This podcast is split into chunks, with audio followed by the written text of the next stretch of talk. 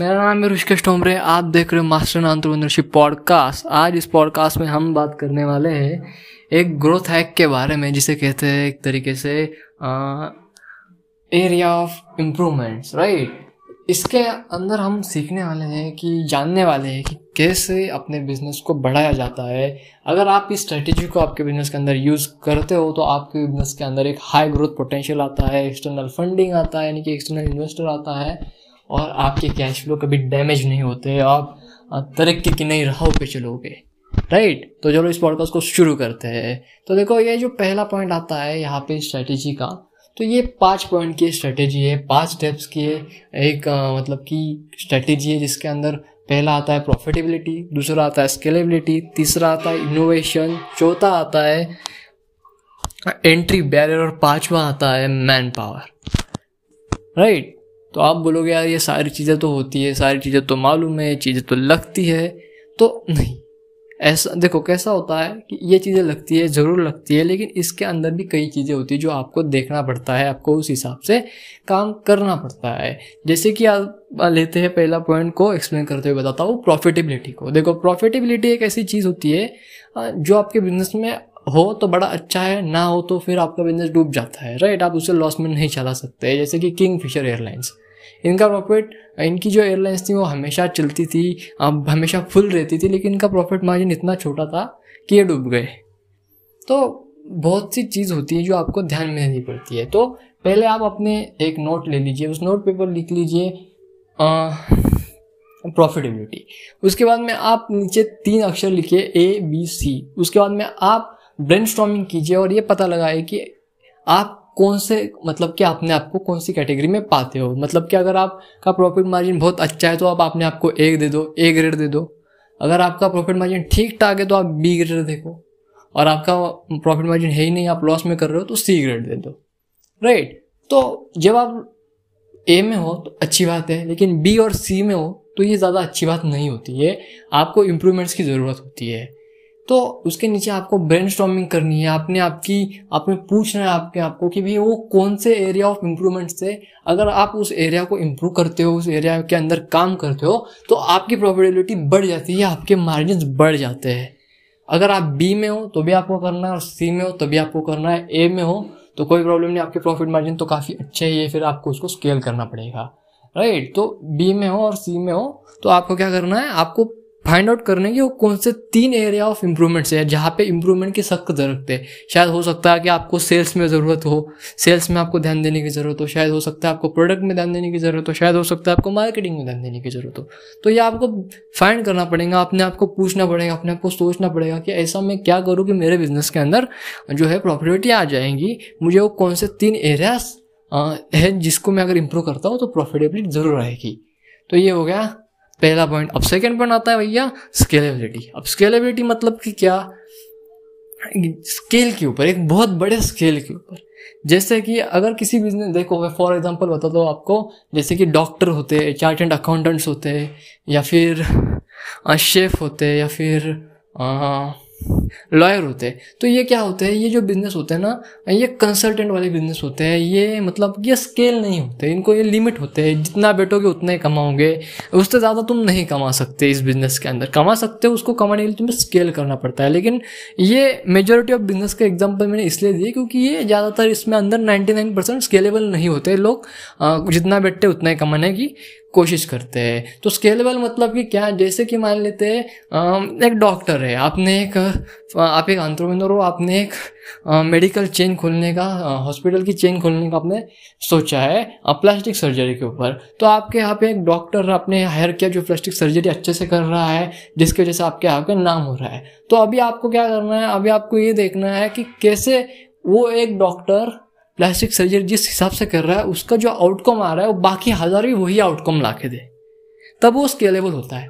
मतलब कि आपको ये सोचना पड़ता है कि कैसे आप वो एक का आउटकम बाकी हज़ारों से निकालो, यानी कि बाकी हज़ार भी वही सेम आउटकम आपको दे। तो ये चीज़ लाने के लिए आपको लगता है स्टैंडर्डाइज प्रोसीजर आपको लगता है प्रोसेस ओरिएंटेशन राइट आपको एक मैनुअल तैयार करना पड़ता है, जिसके अंदर वो सारी स्टेप्स लिखनी पड़ती है। जब आप इस स्टेप्स को फॉलो करते हो तो आपको सेम आउटकम मिलता है। राइट जैसे कि अब देख रहे हो कि हाँ, महाराष्ट्र के अंदर हो या फिर इंडिया के अंदर भी हो हाँ, चाय की फ्रेंचाइजी ज़्यादा हो रही है। एवले चाय साहिबा चाय या फिर जोशी वड़े वाले। राइट ये सारे लोग जो है ये फ्रेंचाइजी दे रहे हैं। लेकिन इनके यहाँ पे आप जब जाते हो तो जो टेस्ट आपको एक ब्रांच में मिलता है वही टेस्ट आपको दूसरे ब्रांच में मिलता है। तो ये कैसे मिलता है? ये इसलिए मिलता है क्योंकि इन्होंने एक प्रोसेस ओरिएंटेशन बनाया हुआ है उसे आपको स्टेप बाय स्टेप फॉलो करना पड़ता है। जब आप उसे, जब आप उसे स्टेप बाय स्टेप फॉलो करते हो, तभी वो चीज़ बड़े लेवल पे स्केलेबल होती है और तभी आपका बिज़नेस जो है स्केल होता है। तो अगेन यहाँ पे भी आपको स्केलेबिलिटी लिखना है, नीचे आपको लिखना है कि भैया ए बी सी और आपने आपको ग्रेड देना है कि अभी आप कहाँ पे हो। राइट बी सी पे हो तो ज़रूर है। अच्छी बात है बी सी पे हो तो फिर आपको एरिया ऑफ़ इम्प्रूवमेंट ढूँढने पड़ेंगे, आपको देखना पड़ेगा कि ऐसा क्या इम्प्रूव करना पड़ेगा ताकि बिज़नेस के अंदर स्केलेबिलिटी आ जाए। देखिए, हर एक चीज़ को स्केल नहीं करना होता है। आपको बस प्रोडक्ट के आउटकम्स को स्केल करना है, यानी कि प्रोडक्ट के क्वालिटी को स्केल करना है नेक्स्ट लेवल के ऊपर, ताकि वो चीज़ जो है वो चले आपको काफ़ी काफ़ी अच्छा सा उसका बिज़नेस मिले राइट समझ? तो यहाँ पे भी आपको एरिया ऑफ़ इम्प्रूवमेंट ढूँढने तीन, और आपने आपको रेंज में रखना है ए बी सी स्केलेबिलिटी के अंदर। अब तीसरी बार आती है भैया इनोवेशन अब इनोवेशन मतलब कि नाम से पता चल रहा है, आपको कुछ अलग करना चाहिए डिफ्रेंशिएटिंग करना चाहिए और आपके यहाँ पे कंप्लीट एडवांटेज होना चाहिए. राइट तभी आपका बिज़नेस अच्छे से चलेगा. अब इसके अंदर भी आपको अलग अलग चीज़ें देखनी पड़ेंगी. इसके अंदर आपको देखना पड़ेगा भाई आपका कंपटीशन जो है वो क्या कर रहा है आपके प्रोडक्ट के साथ में. यानी कि हाँ देखो, ऐसा नहीं होता है कि जो आपने सोचा है वो कोई और ना सोचे. आपको ऐसा लगता होगा कि ये मेरा आइडिया है, इसे कोई और नहीं सोचेगा. तो ऐसा नहीं होता है। एक अरब पॉपुलेशन का ये देश है। हर कोई वो दूसरा तीसरा इंसान उसके बारे में सोच रहा होता है, उसके बारे में करने का वो प्लान कर रहा होता है और ऑलरेडी कुछ लोग कर भी रहे होते हैं। तो आपको देखना है कि भैया, वो आपसे अलग कैसे है और उनके यहाँ पे ऐसा क्या है जो कस्टमर उनके साथ में डिससेटिस्फाइड है? मतलब कि उनका बुरा क्या है राइट और उस बुरे को आपको अपने यहाँ पे उसको इम्प्रूव करना पड़ेगा। उसको आपको इनोवेशन लाने के लिए आपको कस्टमर की बर्निंग प्रॉब्लम को ढूंढनी पड़ेगी। आपको देखना पड़ेगा कि भाई कस्टमर के एक्चुअल में नीड क्या है? राइट कस्टमर तो खुद आपको नीड कभी नहीं बताता। ये आपको ही फाइंड आउट करनी पड़ती है कि उसकी एक्चुअल में नीड क्या है। राइट ये आप कैसे फाइंड आउट करते हो? या आप फाइंड आउट करते हो रिसर्च से। जब आप रिसर्च करते हो तो आपको ये पता चल जाता है कि भैया, ये ये प्रॉब्लम है, इसको इसे हिसाब से सॉल्व करना है। तो अगेन आपको यहाँ पे ए बी सी लिखना है। उसके बाद में आपने आपको ग्रेड देना है कि आप किस पोजीशन पे हो? बी सी के ऊपर हो तो बी सी के ऊपर हो तो सेम एरिया ऑफ़ इम्प्रूवमेंट ढूँढने आपको कि क्या क्या चीज़ें करनी है कैसे करना है। उसके बाद में फिर आपको ऑफ़िस से ब्रेन करनी है अपने आप की कि कैसे इनोवेशन को लाया जाए।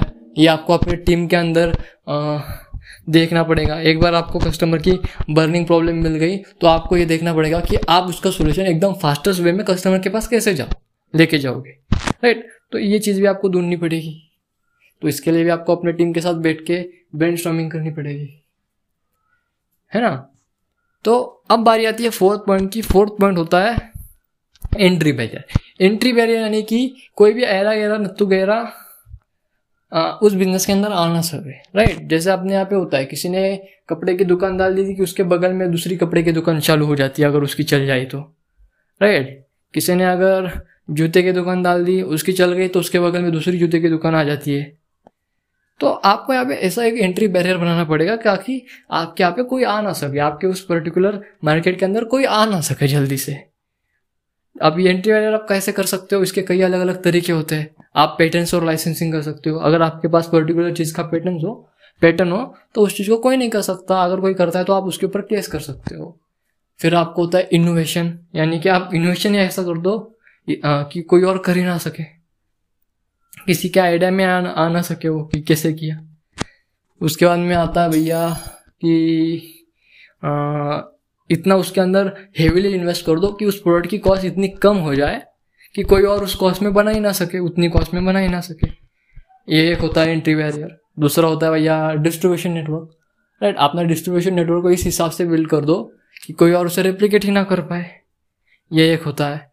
राइट तो ये होता है एंट्री बैरियर तो अभी आपको वापिस से क्या करना है? ए बी सी लिखना है। अपने आपको कौन ग्रेड देना है कि आप कहाँ पे हो?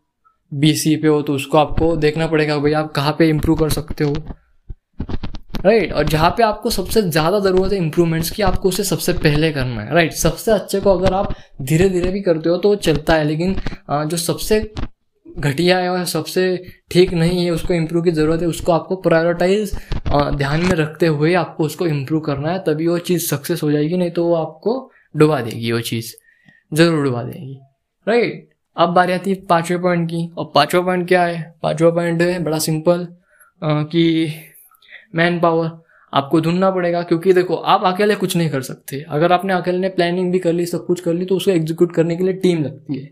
तो आपको एक अच्छी कॉम्पिटिटिव टीम चाहिए जो आपके लिए काफ़ी अच्छे से काम करे आपके विजन को, अपना विजन समझ के उसके ऊपर जान चढ़ के और उसे काफ़ी अच्छे से काम करे, काफ़ी टैलेंटेड टीम हायर करे। राइट इसके लिए आपको देखना पड़ेगा, आपको अलग अलग अच्छे अच्छे एच हायर करने पड़ेंगे जो आपके लिए अच्छे अच्छे लोगों को हायर करे। आपको अच्छे अच्छे प्लेटफॉर्म ढूँढने पड़ेंगे जहाँ पे आपको अच्छे अच्छे लोग मिले। राइट तो ये आपको सीखना पड़ेगा कि आप कैसे अच्छे लोगों को हायर कर सको। राइट तो यहाँ पे आप अपने आप को ग्रेड दे दो एबीसी में से कि आप यहाँ पे कहाँ पे हो? आपकी टीम कितनी सच में अच्छी है। कहीं ऐसा तो नहीं है कि आपकी टीम आपके पीछे काम ही नहीं कर दी ऐसा भी होता है, अगर सही लोगों को हायर नहीं करोगे। तो अपने आप को यहाँ पे ग्रेड दे दो। बी सी है तो करो उसको इम्प्रूव ढूंढो तीन एरिया ऑफ़ इम्प्रूवमेंट देखो कहाँ कहाँ पे उसको इम्प्रूव कर सकते हो।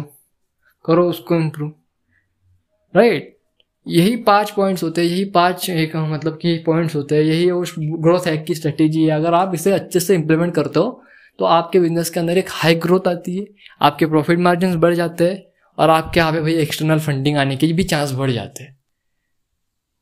समझ गए?